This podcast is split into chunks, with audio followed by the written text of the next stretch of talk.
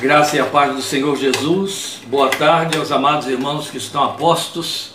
Muito bem-vindos. Deus abençoe, nos abençoe.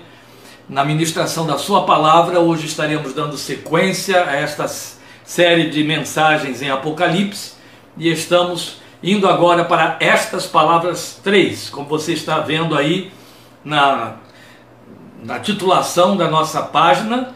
E eu convido você, portanto, para ganharmos tempo aí em cima abrir a sua Bíblia em Apocalipse capítulo 2, hoje iremos a terceira carta a partir do versículo 12. Apocalipse 2, de 12 a 17 é o nosso texto de hoje, onde estaremos pensando na mensagem que Jesus enviou para nós através da igreja de Pérgamo, cujo título é Compromisso com a minha voz. Observe, a primeira mensagem, compromisso com o amor o meu amor, o primeiro. A segunda mensagem, compromisso com a minha visão. Terceira mensagem de hoje, compromisso com a minha voz ou com a minha palavra. E nós estaremos mais detidamente ou mais definidamente aplicando o texto da carta Pérgamo, estas palavras três. A esta proposta, compromisso com a minha palavra. Porque as mensagens do Senhor à igreja endereçada através, ele só usou como veículos, as igrejas da Ásia Menor, todas elas têm por propósito, todas elas, da primeira escrita para Éfeso, a última escrita para Laodiceia, e eu prefiro reforçar escritas para nós através destas é, é, igrejas, todas elas pretendem tem por propósito, melhor dizendo, chamar a nossa atenção para o nosso compromisso como igreja nesta geração, como foi para a igreja da primeira geração, como foi para as igrejas todas que nos precederam, a última geração e as que virão antes que Jesus volte a este mundo. Então, ele está chamando a atenção da sua igreja para os compromissos que precisam estar em dia assumidos com ele. Então vamos receber a palavra desta tarde, meus amados irmãos, mais uma vez, como a conscientização que o Espírito Santo nos traz através da revelação escrita da palavra, do compromisso com a palavra de Deus. Portanto, lendo agora Apocalipse capítulo 2, vamos a partir do versículo 12 ao 17 ao texto da carta à igreja de Pérgamo ao anjo da igreja em Pérgamo escreva. Estas são as palavras daquele que tem a espada afiada de dois gumes. Sei onde você vive, onde está o trono de Satanás. Contudo, você permanece fiel ao meu nome, não renunciou à sua fé em mim, nem mesmo quando Antipas, minha fiel testemunha, foi morto nessa cidade onde Satanás habita. No entanto, tenho contra você algumas coisas você tem aí pessoas que se apegam aos ensinos de Balaão, que ensinou Balaque a armar ciladas contra os israelitas, induzindo-os a comer alimentos sacrificados a ídolos e a praticar imoralidade sexual. De igual modo, você também tem os que se apegam aos ensinos dos nicolaítas. Portanto, arrependa-se. Senão, virei em breve até você e lutarei contra eles com a espada da minha boca. Aquele que tem ouvidos, ouça o que o Espírito diz às igrejas. Ao vencedor darei do maná escondido, também lhe darei uma pedra branca com um novo nome nela inscrito, conhecido apenas por aquele que o recebe. Meus queridos irmãos, esta é a carta, este é o nosso texto, e agora nós vamos orar ao Senhor sobre a leitura que fizemos e exatamente por conta da meditação, da reflexão que precisamos, que buscamos que flua a partir dela para a nossa fé. Amém? Vamos falar com Deus neste momento. Eterno Pai, bendito e glorificado seja teu santo nome. Nossa fé se apoia em ti. É a fé que a palavra mesma proclama que depende exclusivamente de Jesus como seu autor e que se alimenta da palavra que não é apenas nutriente, a revelação. Uma fé que não emerge desta palavra, não de verbetes, não de versículos da Bíblia, mas da revelação de Deus nela escrita, cabo a capa a capa. Não é fé bíblica, não é a fé com quem Jesus está comprometido, porque não é a fé que dele procede. Por isso nós temos uma necessidade intrínseca, intensa, contínua de alimentar a nossa fé nesta palavra. Ela é o nosso nutriente. Sem nos alimentarmos dela, essa fé cai, perece e não nos leva a lugar nenhum. Se enfraquece, se é pequena. Não queremos isto. Esta é a razão porque nos reunimos em torno desta palavra. Esta é a razão porque nos autodenominamos povo evangélico, povo cuja fé emerge do evangelho. E pedimos que por conta, ó Deus, da reverência, da consciência que pela fé temos em que esta palavra é palavra de Deus, o Senhor abra o nosso coração para ela nesta tarde. O Senhor permite que ela nos venha como agasalho, como alerta, como exortação. O Senhor abençoe de maneira que, por misericórdia, ela nos ajude a reafirmarmos o nosso compromisso com ela, meu Pai, porque é para isto que entendemos que ela foi destinada a nós através da igreja de Pérgamo. Por isso, fala conosco, permite que esta palavra, que é um instrumento que tu usas para sarar as nossas entranhas, como diz Hebreus 4,12 Pedimos que tu te sirvas dela mais uma vez para tratar assim conosco. Permite que enquanto nós discorremos sobre ela, a tua graça vai operando nos corações que ouvem, nos que estão participando neste momento da ministração desta palavra, de, em meio às suas necessidades. O Senhor conhece o coração de cada um. O mesmo Jesus que disse para a igreja de Pérgamo que conhece o lugar em que ela habita, o mesmo Jesus que citou, que nomeou um membro de uma igreja inteira e o destacou, Antipas, para mostrar quanto ele conhece pelo nome aqueles que lhe pertencem. Nós te pedimos que tu mesmo que conheces as necessidades de cada coração, vais ao encontro, levando refrigério, levando alívio, levando livramento, cura onde se faz necessário, por amor de teu santo nome, operando a manifestação do teu poder e da tua vontade para a tua glória. Portanto, se conosco por misericórdia, porque é unicamente confiados na tua graça e debruçando-nos sobre a tua misericórdia, que levantamos a ti esta oração por meio de teu santo filho Jesus, para o louvor de tua glória. Amém. Amém. Glória a Deus. Bíblia aberta, aí estamos com compromisso com a minha palavra ou com a minha voz. Antes de abordarmos o texto, mais um lembrete, não é lembrete, é um ponto que a gente precisa voltar sempre. Eu acho que eu vou continuar fazendo isso enquanto estiver meditando no livro do Apocalipse, porque é por demais importante que a gente faça isso, que a gente recorde aquilo que foi dito. Na primeira abordagem que fizemos no capítulo 1, é uma mensagem que você tem por aí com o tema O que temos nele. Lembram? Apocalipse capítulo 1, de 1 a 20, nós estivemos lendo, meditando. Pois bem, ali introduzimos essas mensagens, ou esta série de mensagens em Apocalipse. E ali chamamos a atenção dos irmãos, se, se tiverem espaço para isso, voltem lá àquela é, ministração de algumas semanas atrás, para o fato de que Apocalipse não é um livro que ficou perdido no tempo porque foi escrito para a igreja do primeiro século. Não é um livro que está selado e fechado porque foi escrito para a última geração que vai recepcionar Jesus quando ele voltar a este mundo. Entre esses dois extremos paira uma igreja confusa Apocalipse, na verdade, foi escrito para a igreja que está na terra ao longo desses dois mil anos. Nos alcança na mesma medida em que alcançou a igreja do primeiro século. Apenas o que nós sabemos é que o Senhor, ao mandar uma carta inteira, porque você tem de entender que há bilhetes, eu estou pondo isso entre aspas, para aquelas sete igrejas da Ásia, mas o livro todo foi escrito para toda a igreja, inclusive para aquelas sete igrejas. Então lembre que já citamos Toda vez que a carta encerra, ele diz: quem tem ouvidos, ouça o que o Espírito diz às igrejas, e não o que o Espírito diz à igreja de Pérgamo, de Filadélfia, ou de Éfeso, etc. Então a mensagem nos alcança porque foi escrita para nós.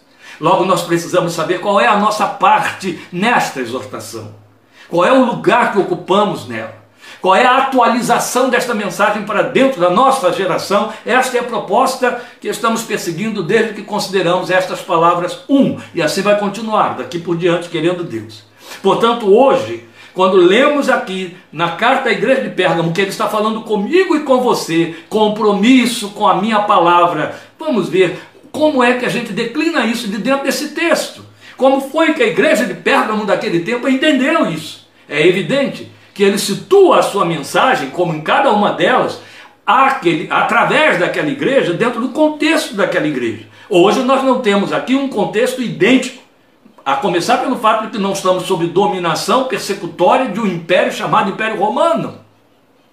Nem há entre nós alguém chamado Antipas que perdeu a vida por preservar a sua fidelidade ou preferiu preservar a sua fidelidade ao Senhor Jesus sob o risco de perder a vida, o que de fato aconteceu. Não. Também não há, em hipótese alguma, dentro daquelas metáforas, por que ele fazer uso dessa metáfora que você vai ver aqui na carta Pérgamo para a nossa realidade. Mas há uma contextualização. E se essa carta estivesse sendo escrita hoje para a igreja evangélica no Brasil, eu sei, pessoalmente pensando, que ele teria os subsídios necessários para substituir Balaão, Nicolaitas, Pedra Branca, Maná Escondido, por outra terminologia. Mas manteria uma, que vai valer para sempre, como ela se repete todo o tempo em Apocalipse. A metáfora da espada afiada de dois gumes na minha boca. Por isso é que nós estamos chamando a sua atenção para o fato de que o compromisso a que ele recorda, chama a atenção da igreja de Pérgamo, é com a sua palavra. Compromisso com a minha palavra ou com a minha voz. Então, atentando ao detalhe de que a igreja, nós todos, está sendo chamada através da igreja de Pérgamo a esse compromisso. Agora, onde é que se vê isso? Eu já acabei de adiantar para você ao falar sobre a questão da espada afiada de dois gumes. Mas não é só aí, no próprio contexto da carta, muito mais definidamente nessa metáfora, não é? De que ele é aquele que tem a espada afiada de dois gumes. Mas não só. Você vai ver também uma outra alusão à palavra, que não parece que é, mas é, no versículo 17, quando ele faz as promessas, fechando a carta. Ali ele vai falar de maná escondido, maná e alimento. E aí vale para, para lembrar a mim e a você que esses dois símbolos falam de palavra, a espada e o maná. Maná, a palavra como alimento. Espada, a palavra como juízo, como instrumento penetrante, como e bem apropriadamente, veículo de exortação.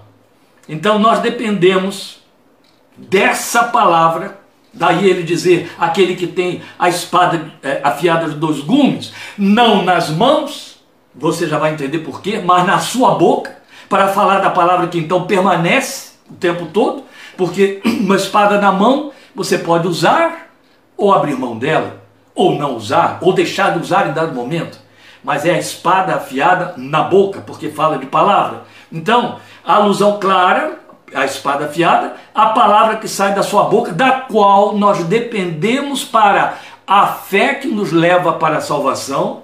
Vale lembrar então Romanos 10, 17, não é? Quando Paulo diz para nós que a fé vem pelo ouvir e ouvir a palavra da pregação de Cristo, que nos purifica, como disse o Senhor Jesus, vós já estáis limpos pela palavra que vos tenho falado, perdão, e o salmista outro tanto dizendo, como purificará o homem, o jovem, o seu coração, observando segundo a tua palavra, lâmpada para os meus pés é a tua palavra, luz para os meus caminhos, e que também nos alimenta.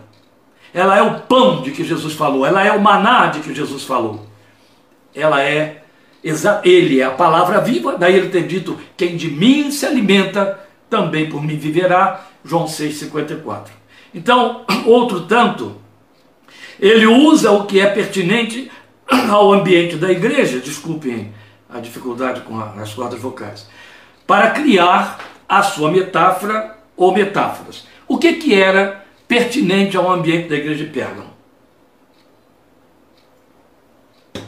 Veja bem, Pérgamo era a cidade onde o templo, um templo ao César romano, cidade da Ásia Menor, mas vamos lembrar que a Ásia toda era uma província romana, e então em algumas cidades Roma estabelecia um centro de poder.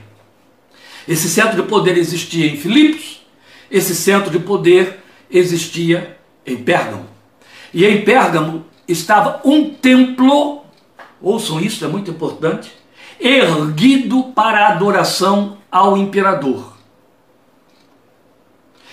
Ou seja, o César romano criou um templo em Pérgamo e as leis e a, e a, e a, e a, e a liderança, a polícia de Roma, examinava, verificava, avaliava, o procônsul morava lá. Quem eram as pessoas que eram fiéis ou não fiéis a Roma? Quem eram os fiéis a Roma? Os que entravam no templo para adorar a estátua do imperador. E ali levavam oferendas e incensos. Não só no templo, como era generalizado, com alguns deuses romanos, e não seria diferente quando esse Deus seria o imperador, porque a partir dali todos os imperadores assumiram o título de Deus. E não se escandalize muito quando você pensa nisso como sendo uma história que ficou para trás há 1800 anos.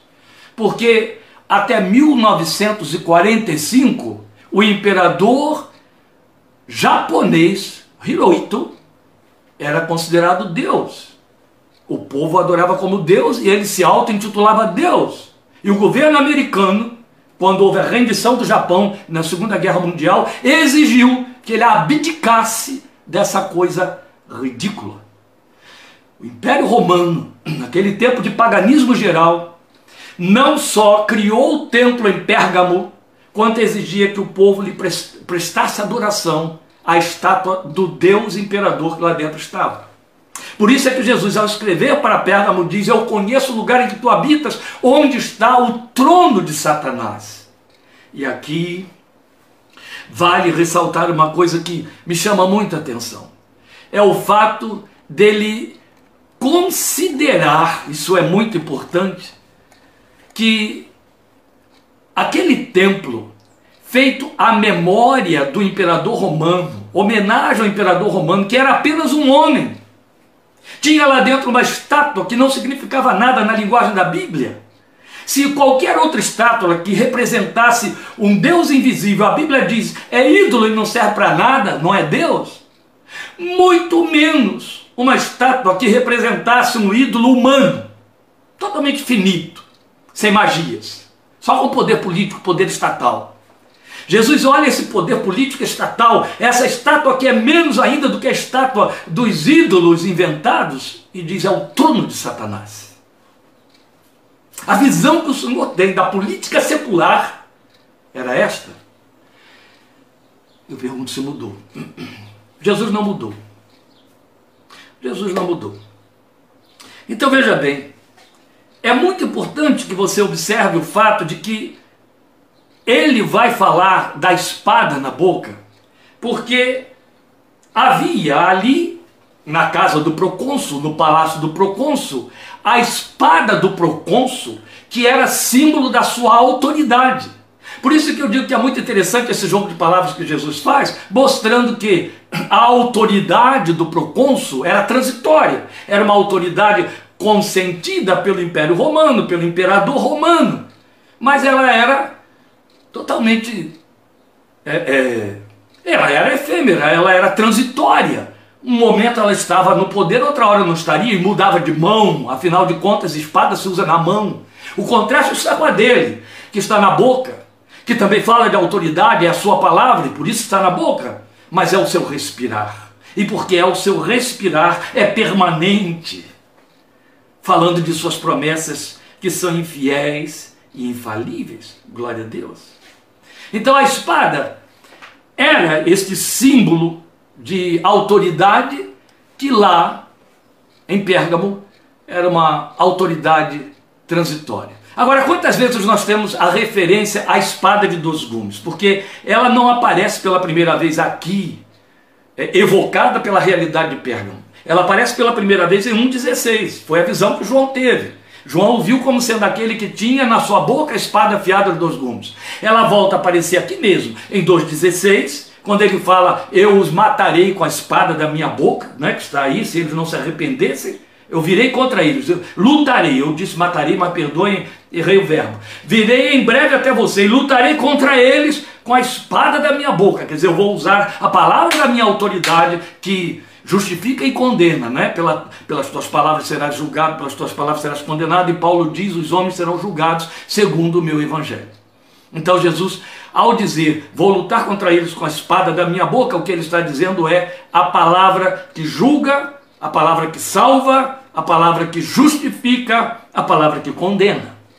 É esta palavra. Essa é a luta que ele diz que vai ter com aqueles que se deixaram levar pelos, pela situação que ele, ele, ele criou como metáfora, falando como sendo Balaão ou Nicolaitas, não é?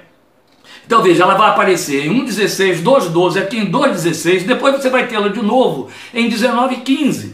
Quando João tem aquela visão daqueles cavaleiros e vê lá o cavaleiro branco, ele tem a espada na sua mão, a espada afiada que sai da sua boca também. Então há um reforço muito grande nessa metáfora no livro de Apocalipse para chamar a atenção ao fato de que Jesus encara a sua palavra, da qual ele é a encarnação, como sendo uma espada.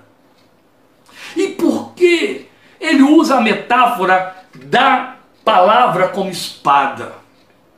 Depois vai usar o maná, mas aqui é a espada agora. É só porque em Pérgamo tem a espada do procônsul representando a autoridade imperial? Não. A revelação da palavra de Deus mostra isso. Vale lembrar Hebreus 4:12.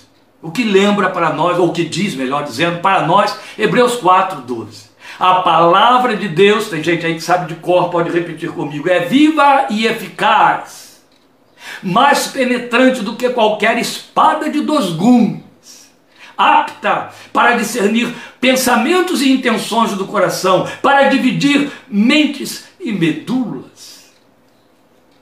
Mentes e, perdão, juntas e medulas, discernir pensamentos e intenções e dividir juntas e medulas, penetrante, mais penetrante, viva e eficaz.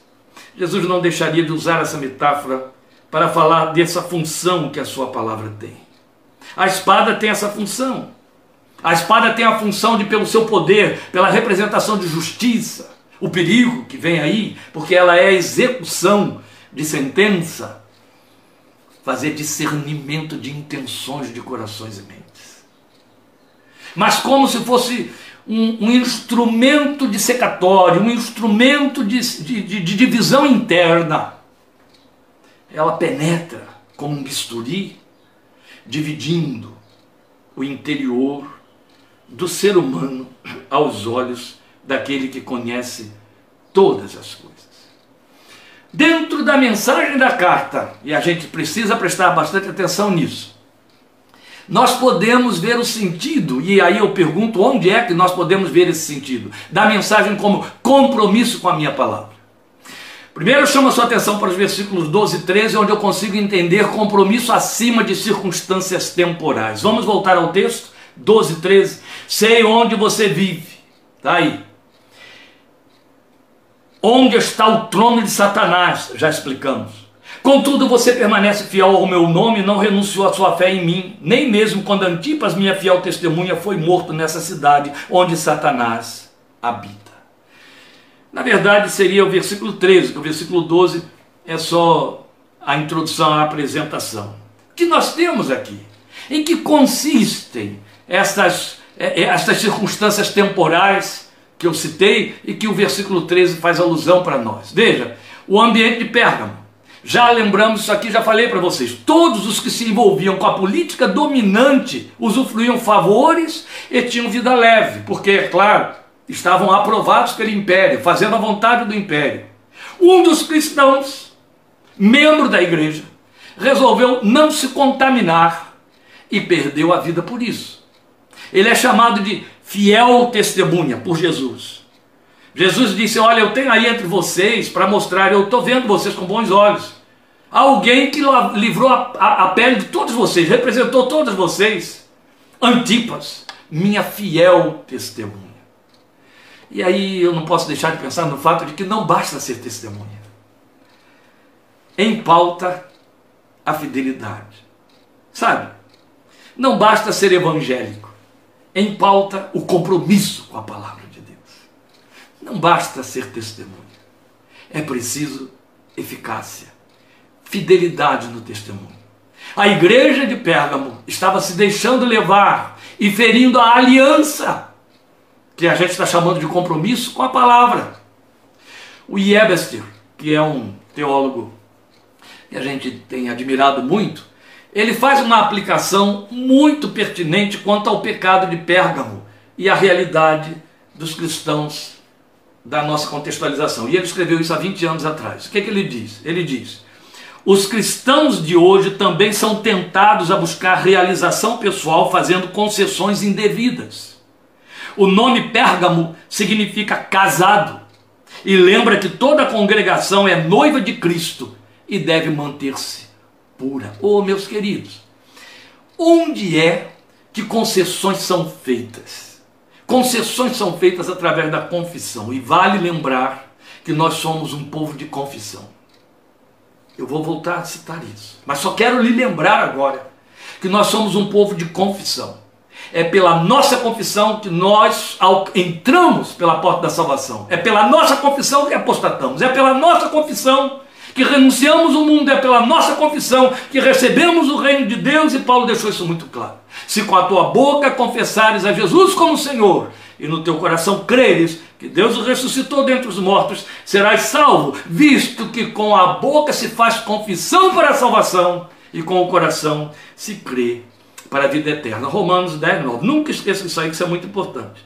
E aí vale lembrar também, aqui já que o, o, chama a atenção para o fato de que o nome Pérgamo significa casado, e aí ele fala sobre essa, lembrando que a congregação do Senhor é noiva de Cristo e deve se manter puro que, pela metáfora noiva de Cristo, nós estamos falando de aliança. E a aliança é mensurada pela obediência e prática da palavra de Deus, que é a espada que sai da boca de Cristo. Parece que eu estou é, chovendo no molhado quando eu digo aliança se faz pela obediência e prática da palavra de Deus, mas não estou não. Porque tem muita gente pensando que obediência significa cumprir ou rituais ou agendas. Tem gente que mensura a sua fidelidade no reino de Deus por ir à igreja, pelas participações que tem dentro de um programa da igreja. Você imagine os crentes da igreja de Pérgamo, você imagine os crentes da igreja de Sardes, você imagine, chegaremos lá, os crentes da igreja de Laodiceia, Jesus os reprovou totalmente. Agora imagine aquela gente estava ali cumprindo rituais e cumprindo o que? Agenda. Uma igreja inteira é, é reprovada nos seus rituais e na sua agenda, significa que cada membro foi reprovado também. E esse negócio de igreja com agenda reprovada é tão visível, é tão fácil de discernir, de ver, de achar denominações inteiras. E aí alguns vêm tentando fazer aí a defesa, né? Advogado do diabo dizendo aí, mas os pobres coitados dos crentes não sabem disso. A palavra de Deus diz assim: vós tendes a unção do santo, sabeis tudo. Não tem desculpa, não tem jeito. Veja, depois ele vai nos mostrar aqui nos versículos 14 a 16 que o compromisso com a sua palavra é compromisso acima de circunstâncias espirituais. Por circunstâncias temporais, nós temos a política reinante em Pérgamo, que a igreja estava se deixando influenciar e levar para ter vida leve, vida fácil. Antipas diz: não, eu não. E por isso perde a vida. Agora nós vamos ver nos versículos 14 e 16 que o compromisso requer compromisso acima de circunstâncias espirituais, porque não existem só circunstâncias temporais. Existem circunstâncias que estou chamando de espirituais, mas que são circunstâncias morais, são circunstâncias confessionais. E aí eu vou fazer reforço em cima do que estávamos dizendo, mas convido você a voltar à leitura dos versículos 14 e 16. No entanto, tenho contra você algumas coisas. Depois dele ter aplaudido, porque ela foi fiel, por, através de Antipas, ele diz: Tenho contra você algumas coisas. Você tem aí pessoas que se apegam aos ensinos de Balaão, que ensinou Balaque a armar ciladas contra os israelitas, induzindo-os a comer alimentos sacrificados a ídolos e a praticar imoralidade sexual. De igual modo, você tem também os que se apegam aos ensinos dos nicolaítas. Portanto, arrependa-se, senão virei em breve até você e lutarei contra eles com a espada da minha boca. Eu quero chamar sua atenção para o fato de que Jesus cria um grupo agora diferenciado na sua alusão quando ele diz assim, alguns, uns, você tem aí uns, você tem aí aqueles, algumas é, é, pessoas. O contraste que ele faz desse grupo que ele chama de pessoas, ou é, os que, aqueles que, no versículo 15, com Antipas. Quando ele faz menção de Antipas e chama de fiel testemunha, ele dá nome a um membro da igreja. Olha, nós já tínhamos ouvido ele dizer em João 10, mas isso aqui é muito particularmente significativo para mim, como cristão e como pastor, homem de Deus, que pastoreei durante muitos anos. Quando ele diz em João 10 que ele conhece as ovelhas pelo nome, as chama pelo seu nome, até que esse nome seja mudado por ele mesmo quando entrarmos na sua presença eterna. Ele está falando de intimismo, de particularidade, mas ele não está jogando palavras ao vento. Ele está dizendo: Eu conheço você pelo seu nome. Ele prova isso aqui com Antipas. Dentro de um rebanho que não sabemos cujo tamanho tem, ele conhece uma pessoa pelo nome. Age demais, ele chama de pessoas, aqueles que. Antipas se destaca diante dele como fiel testemunha. Então ele nomeia Antipas pelo seu nome. Como isso é significativo? Porque me mostra duas coisas. Uma acabei de dizer, esse intimismo que ele estabelece entre ele e nós, entre, entre ele e suas ovelhas. E depois, para mostrar que Jesus faz algo que a igreja evangélica despejou e escoou em nome de popularismo, em populismo, em nome de, de, de, de de fama e de poder. O reverendo Antônio Elias, de saudosa memória, que foi pastor, fundador e pastor da Igreja Presbiteriana Betânia, em São Francisco, Niterói, uma vez ele me disse, tive a oportunidade, numa das vezes que eu ia orar com ele lá, onde hoje está a atual, o atual templo da Igreja Betânia, ele me disse que quando queriam, quiseram e fizeram construir um templo bem maior para abrigar mais gente, um projetista muito bem intencionado, evidente, desenhou esse novo templo e trouxe para ele o projeto. Ele abriu o projeto, me mostrou. Ele disse: Olha só, meu irmão, meu filho, é assim que ele fala, meu filho. Chamava todo mundo de filho, filha. Olha só, meu filho. Me apresentaram aqui um, um, um, projeto, um irmão muito querido, citou lá e tal para construir um templo de 1.200 pessoas. Eu disse para ele: Olha, filho, não é para mim. Eu não me vejo pastor de 1.200 pessoas. Se eu conseguir ser pastor de 300, é o máximo onde eu posso chegar. Porque depois de 300 eu não vou saber mais o nome. E não serei pastor. E aí ele não será minha ovelha. Para quem ainda ia ser ordenado pastor, como era o meu caso, nessa época era um seminarista, isso entrou como uma luva. E me norteou a vida inteira. Hoje os investimentos são muito altos em igrejas super abarrotadas de gente. Isso se traduz em dinheiro, poder e etc. Mas uma coisa é certa. Pago para ver aquele pastor que sabe o nome destas ovelhas. Ele pode pegar uma ficha e ficar lendo lá. Isso nunca vai significar que ele sabe o nome, porque saber o nome significa muito mais do que ter boa memória. Significa intimismo, envolvimento. E não se pode pastorear sem intimismo e sem envolvimento. Você percebe como que a igreja saiu do trilho? Já há muitos séculos. Mas quanto maior, mais significa na cabeça do clero que ela está bem sucedida, que o ministério está abençoado. Mas também significa mais poder, mais dinheiro, mais, mais, mais, uma série de coisas. Misericórdia. Vamos voltar para cá. Se a gente ainda puder, dentro de um grupo de 10, de 20 ou de 2 mil, dizer, tenha lá Antipas, a fiel testemunha, glória a Deus. Compromisso acima de circunstâncias espirituais, o versículo está dizendo aqui. De que circunstâncias espirituais estamos falando? O que, é que está aqui? Veja, ele condena o fato da igreja estar se permitindo contaminação confessional. Daí ele vai fazer menção da doutrina de Balaão e ensino de Nicolaitas. Vamos entender, é muito importante, senão não adianta nada, né? Veja, ele remonta a igreja ao comportamento do povo de Israel dos dias de Moisés, quando então é, é confrontado por Moab. Moab tem um rei chamado Balaque.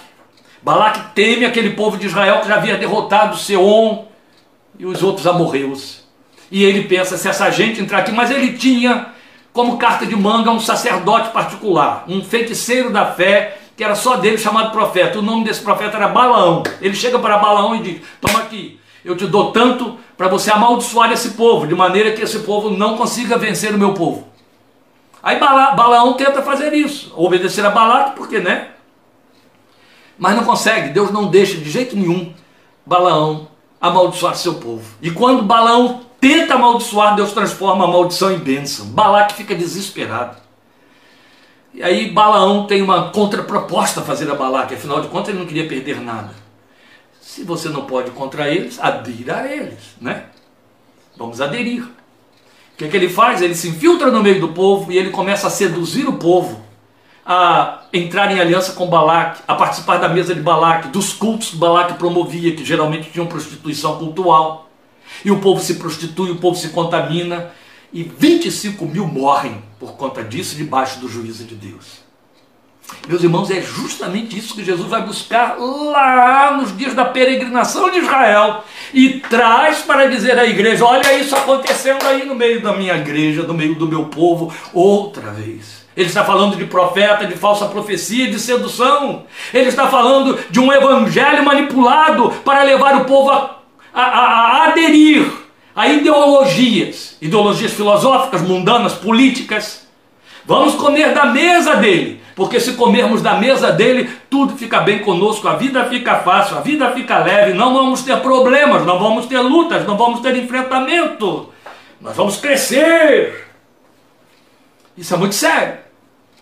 Jesus está chamando a atenção para o fato de que Pérgamo e nós também incorremos no risco de sermos seduzidos por Balaãos modernos.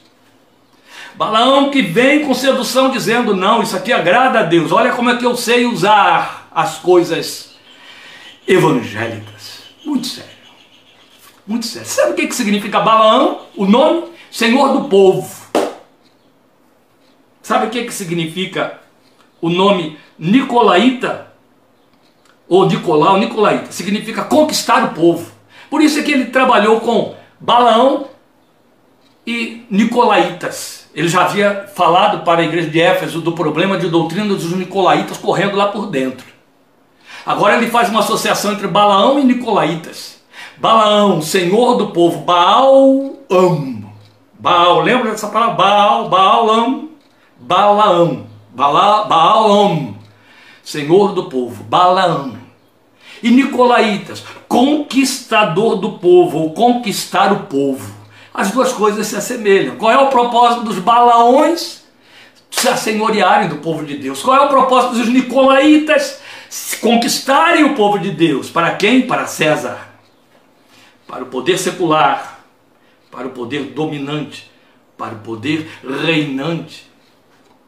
Hoje, Balaão e Nicolaitas se manifestam por meio de mídias sociais e mais abertamente nas influências políticas altamente enganosas, sedutoras e atraentes, mas não ficam de fora as teologias de fundo de quintal, fabricando ideias de um evangelho que favorece magia de escapismo e de enriquecimento fácil por meio da fé, chamada teologia da prosperidade. Essa gente tem cara de ovelha são Balaãos e Nicolaitas e se infiltram. Fica sempre em pauta o que a espada, a espada não propõe. Escapismo e vida fácil. Vale lembrar, por mais antipático que seja, vamos lembrar sempre o que Jesus avisou à igreja através de João. No mundo vocês terão aflições. Quando alguém vier com uma teologia de um evangelho que te livra de aflições, seja anátema. Foi isso que Paulo nos ensinou. No mundo vocês terão aflições. Tenham bom ânimo. Eu venci o mundo. Não corra atrás de uma fé que vai servir de xilocaína, porque ela não procede do trono. Ela não tem em Jesus o seu autor e não será consumada. De jeito nenhum. Mas em último lugar, porque também tem que ser último lugar, estamos aí já avançando muito, ainda significa, compromisso com a minha palavra significa compromisso motivado pelas bênçãos a desfrutar. Então não é só compromisso acima de circunstâncias temporais, compromisso acima de circunstâncias espirituais sedutoras. Também compromisso motivado pelas bênçãos a desfrutar, porque você não pode dissociar palavra de promessa. Entende? Você vai encontrar a Bíblia o tempo todo falando disso. Todas quantas são as promessas de Deus, tem em Cristo sim e o amém para a glória de Deus Pai. Temos hinos que falam sobre isso. vivemos em função disso. Paulo diz em Efésios 2 que quando estávamos longe de Cristo éramos estrangeiros quanto às alianças da promessa, mas agora que fomos aproximados em Cristo, não há mais estrangeirismo, entendemos esse idioma, entendemos essa linguagem, e o Espírito que a traduz melhor através da nossa oração foi posto dentro de nós. Para levar a Deus a nossa súplica e trazer de volta a tradução da promessa que traz ao coração o que? Acalanto, alívio, acalento, alívio, refrigério, que traz ao coração descanso na graça que basta. E a nossa fé necessita demais demais da promessa. Demais. Onde é que as bênçãos são colocadas para sermos motivados a desfrutar? Então, o que estamos dizendo é que há compromisso motivado por bênçãos a desfrutar. 2,17. Vamos voltar, eu tinha dito que chegaríamos a ele de novo. Aquele que tem ouvidos, ouça o que o Espírito diz às igrejas. Ao vencedor, darei do maná escondido, também lhe darei uma pedra branca, suas versões, as mais antigas, põem pedrinha branca, com um novo nome nela inscrito, conhecido apenas por aquele que o recebe. Essa diferença aí entre pedra branca e pedrinha branca é que, de fato, a, a, a tradução pedrinha branca foi atender de forma muito direta ao que acontecia na época, porque, como eu disse, Jesus faz uso das circunstâncias da época para traduzir a sua mensagem e contextualizá-la para nós. Vamos lembrar, por exemplo, que Paulo, quando escreve aos Coríntios, ele fala daqueles que corriam para receber uma coroa corruptível, ser uma coroa de folha de louros que os, os romanos davam aos heróis das Olimpíadas que ia murchar. Aí ele disse, mas eles recebem uma coroa que murcha. Nós recebemos aquela que é imacercível, aquela que não murcha nunca e que vem do Senhor eterno. Então essas alegorias, essas metáforas, sempre foram ferramentas de que na didática do Espírito Santo ele se serviu através dos seus servos e o Senhor Jesus o fez para que compreendêssemos. Hoje, eu não sei o que, que pedra branca poderia ser usada por Jesus, mas você vai entender aquilo que a gente não pode significar ou simbolizar em termos de elementos, mas você pode entender quais seriam esses elementos dentro do contexto da nossa realidade. Então veja, o que, que ele promete ao vencedor? Ele promete comer do maná escondido. Veja, ele diz assim: Ao vencedor darei do maná escondido, também lhe darei uma pedra branca com um novo nome nela escrito, conhecido apenas por aquele que o recebe. Ora, ao dizer eu lhe darei do maná escondido, ele está falando de outra metáfora de que se serve, mas que é tão conhecida nossa por causa da peregrinação de Israel. Então, esta é a segunda vez que ele nos remonta para os dias de Israel no deserto. A primeira é quando ele cita Balaão, e esta segunda, quando ele fala do maná, aqui ele acrescenta aqui um adjetivo chamado escondido. É um outro maná, maná escondido que poderíamos entender como maná escondido. Lembram da promessa feita à igreja de Éfeso? É só você voltar aí um pouquinho no início, e lá no versículo 7 do capítulo 2, ele diz assim: Aquele que tem ouvidos, ouça o que o Espírito diz às igrejas. Ao vencedor darei o direito de comer da árvore da vida que está no paraíso de Deus. A árvore da vida, quem é? Jesus. Comer é alimentar-se. Todas as promessas encerram falando de vida eterna, da presença com Ele no Éden celestial. E aí, nós vamos ter de novo essa referência, só que agora ele não fala mais de, de árvore da vida, ele fala de maná, pão, o pão que Israel comeu no deserto e que caía do céu, que vinha diretamente da mão de Deus. A outra promessa é pedra branca, que falaremos, chegaremos a ela para poder encerrar. Mas veja, por que maná escondido? Por que escondido? Porque ele está falando de intimismo. Esta é uma das razões porque me chamou a atenção ele ter saltado o nome de Antipas, destacado o nome de Antipas no meio de um grupo que poderia não ter sido pequeno. Fala de intimismo. Eu sou levado aqui, a, porque aqui temos uma metáfora, a, a, a trabalhar com alegorias que vêm à minha memória e que são importantes demais para nós. Lembra da ceia? A última, aquela em que Judas traiu Jesus.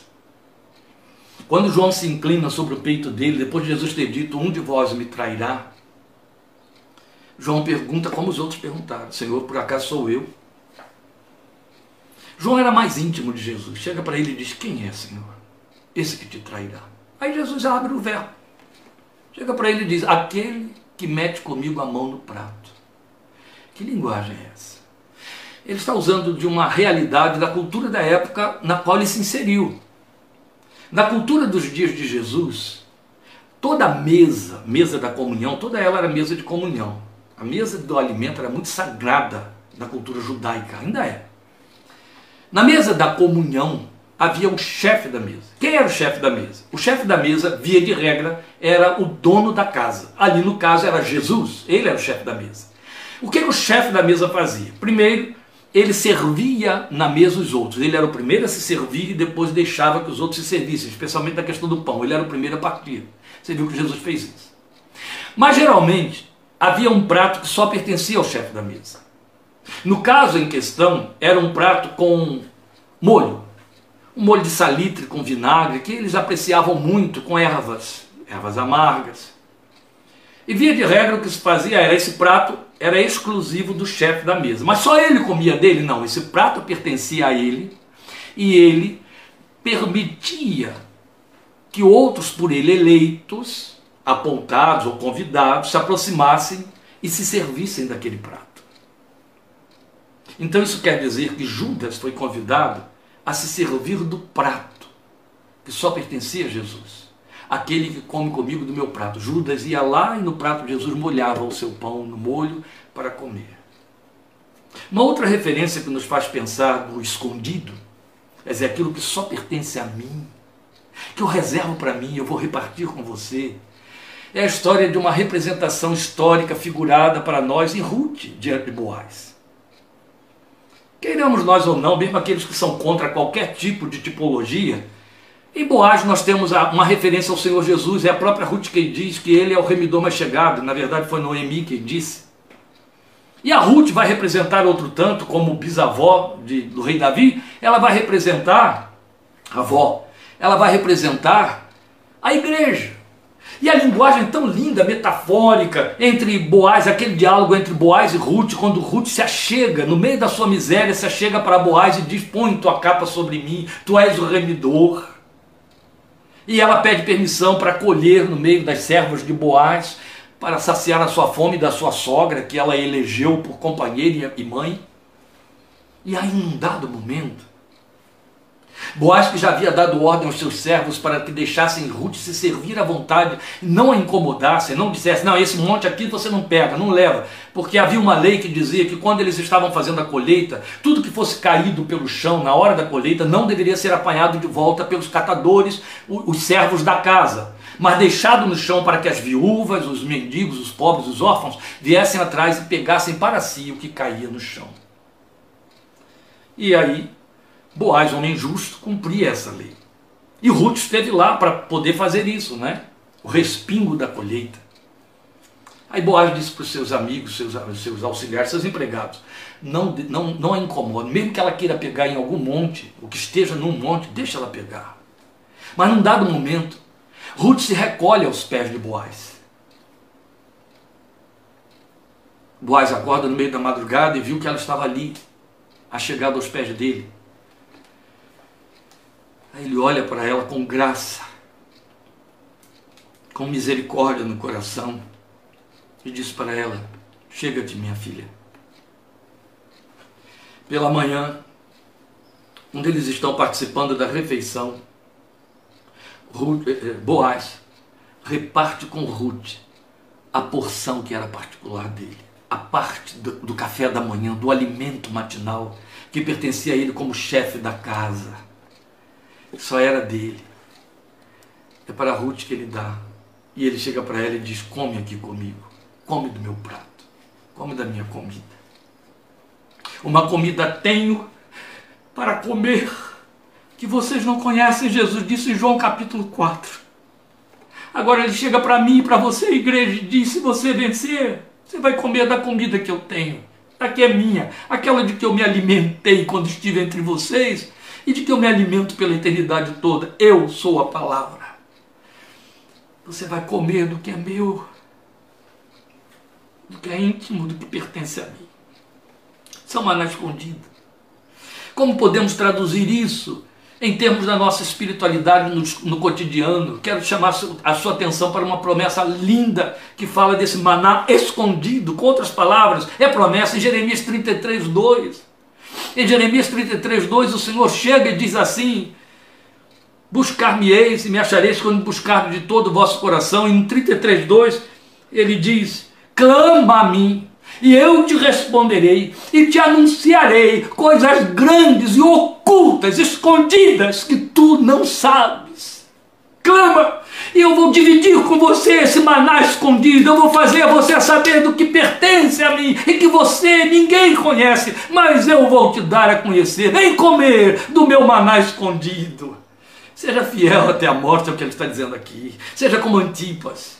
Não é só. É, é, é, paralelo a uma promessa não menos gloriosa no Salmo 25, versículo 14, quando ele diz: A intimidade do Senhor é para aqueles que o temem, a quem ele dará a conhecer os seus segredos, os seus escondidos, o seu maná escondido, glória ao seu nome.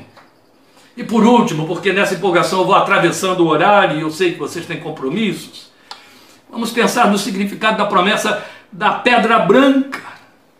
Volte ao versículo: também lhe darei uma pedra branca com um novo nome nela inscrito, conhecido apenas por aquele que o recebe. Eu não vou cansar com você, lembrando aí a experiência do meu pai, que está escrito no livro, que eu sempre recito, porque é glória de Deus na minha vida. Mas eu quero só te chamar a atenção para o que o texto está mostrando para nós. Qual é o significado do nome escrito numa pedra branca? Veja, o império e isso não deixava de acontecer em Pérgamo, onde estava o templo do imperador, templo de adoração ao imperador, e o procônsul que o representava. O império dava como favores vitalícios uma pedra branca com o nome do favorecido gravado nela. Se ele fosse herói, se ele fosse bajulador, se ele tivesse feito favores em aliança com o império, e se ele fosse um vencedor representando o império nos Jogos da Antiguidade, Jogos Olímpicos. Esse herói que recebia coroa de louros também recebia uma pedra branca que tinha o seu nome. Qual era o propósito dele ter uma pedra branca com o seu nome? Essa pedra ia significar estar em aliança com o império.